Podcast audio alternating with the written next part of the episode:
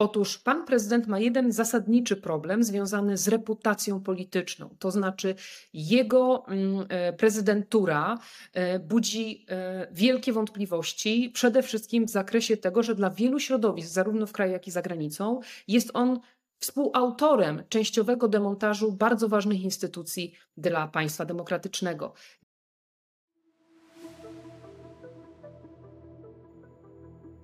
Witam Was w krótszej formule mojego podcastu. Brief 460 to około 10-minutowe odcinki, w których omawiam dla Was jedno najważniejsze wydarzenie polityczne tygodnia i jego konsekwencje.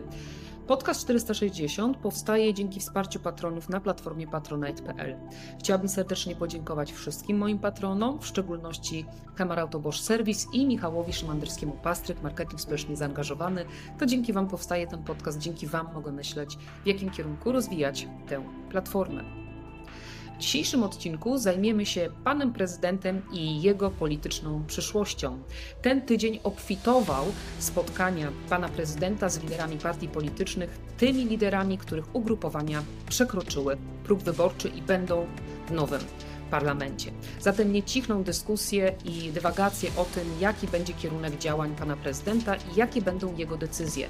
Ja natomiast chciałabym się skupić na przyszłości pana prezydenta, ponieważ niewątpliwie ma on teraz swój moment i to jest moment decydujący o tym, w jakim kierunku, dalszym kierunku potoczy się jego polityczna kariera. Spójrzmy zatem na trzy, moim zdaniem, najbardziej prawdopodobne możliwości działania pana prezydenta. Otóż pierwszy scenariusz zakłada, że pan prezydent w swojej kohabitacji z e, e, nowym rządem mm, bardziej koncentruje się na podporządkowaniu swoich działań interesowi Prawa i Sprawiedliwości, czyli środowiska, z którego się wywodzi.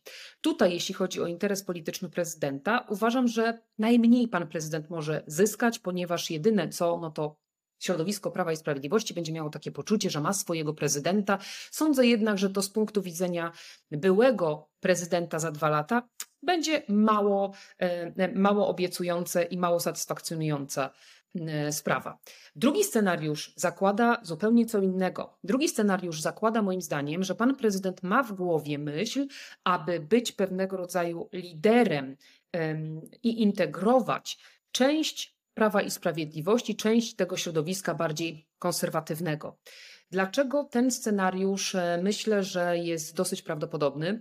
Ponieważ obecnie i przez najbliższe zapewne kilka miesięcy w Prawie i Sprawiedliwości będą się toczyły bardzo duże perturbacje związane z analizą de facto porażki wyborczej. Będą trwały rozliczenia, no i gdzieś tam jeszcze w tle, na drugim, trzecim planie, pewnie pojawią się dyskusje o schedę po Jarosławie Kaczyńskim. O tym, żeby być liderem tego środowiska, myśli co najmniej kilka osób. Poza panem prezydentem jest jeszcze przecież Zbigniew Ziobro, no i Mateusz Morawiecki. Ten ostatni ma najmniejsze szanse i on w zasadzie musiałby powołać rząd. Jeśli tego nie zrobi, a najprawdopodobniej nie zrobi, to w zasadzie odpada w przedbiegach. Zatem prezydent Andrzej Duda, myślę, że ma w głowie taki oto scenariusz, że mógłby po okresie swojej prezydentury integrować jakoś środowisko bardziej konserwatywne, bardziej umiarkowane. To jednak zakłada, że taki scenariusz zakłada, że musiałoby dojść do jakichś poważniejszych perturbacji w obozie Prawa i Sprawiedliwości, być może nawet do y, określonego jakiegoś podziału.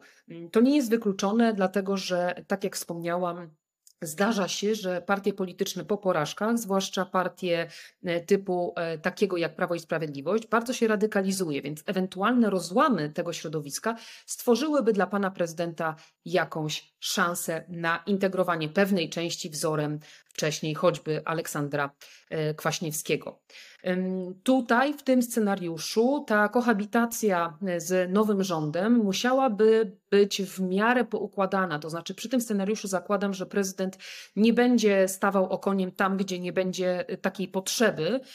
Być może zostawi sobie te obszary, w których będzie chciał, aby ten jego głos był silny, a przynajmniej silniejszy niż w ostatnich latach.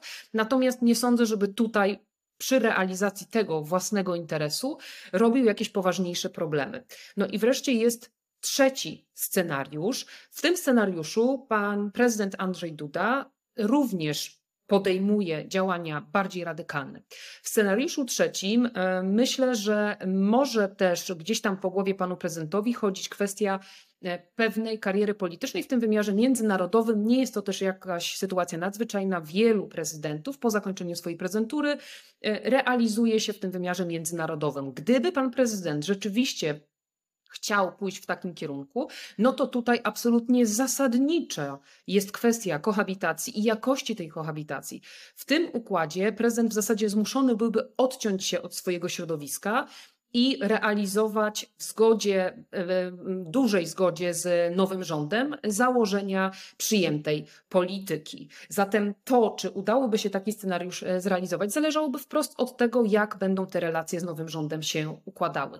Jest tylko jedno wielkie ale do realizacji zarówno tego trzeciego scenariusza z tym wymiarem międzynarodowym i tego drugiego scenariusza, czyli działania bardziej na rynku e, krajowym.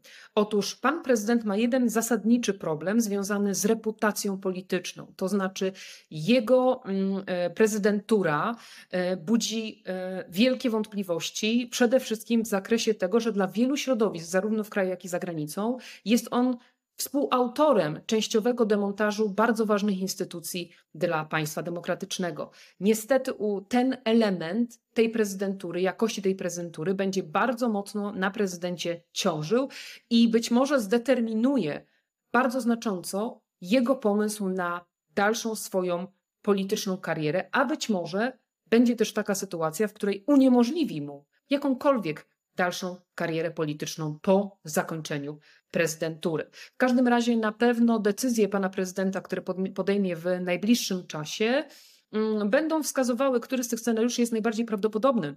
Jeśli wygra scenariusz pierwszy lub drugi, no to należy się spodziewać, że prezydent w pierwszym kroku powierzy misję tworzenia rządu Mateuszowi Morawieckiemu. Jeśli zaś e, wybierze czy powierzy tę misję Donaldowi Tuskowi, może to oznaczać, że ma w głowie ten siebie w tym wymiarze takiej większej aktywności politycznej, dlatego będzie stawiał na dość dobrą kooperację z nowym rządem. Zatem czekają nas najbliższe bardzo dynamiczne polityczne tygodnie. Oczywiście będę dla Was to wszystko analizowała. Bardzo dziękuję za Wasz czas dzisiaj. W kolejną środę będzie czekał już na Was odcinek podcast 460 i kolejna rozmowa z gościem. Natomiast na kolejny brief zapraszam w kolejną sobotę. Do usłyszenia.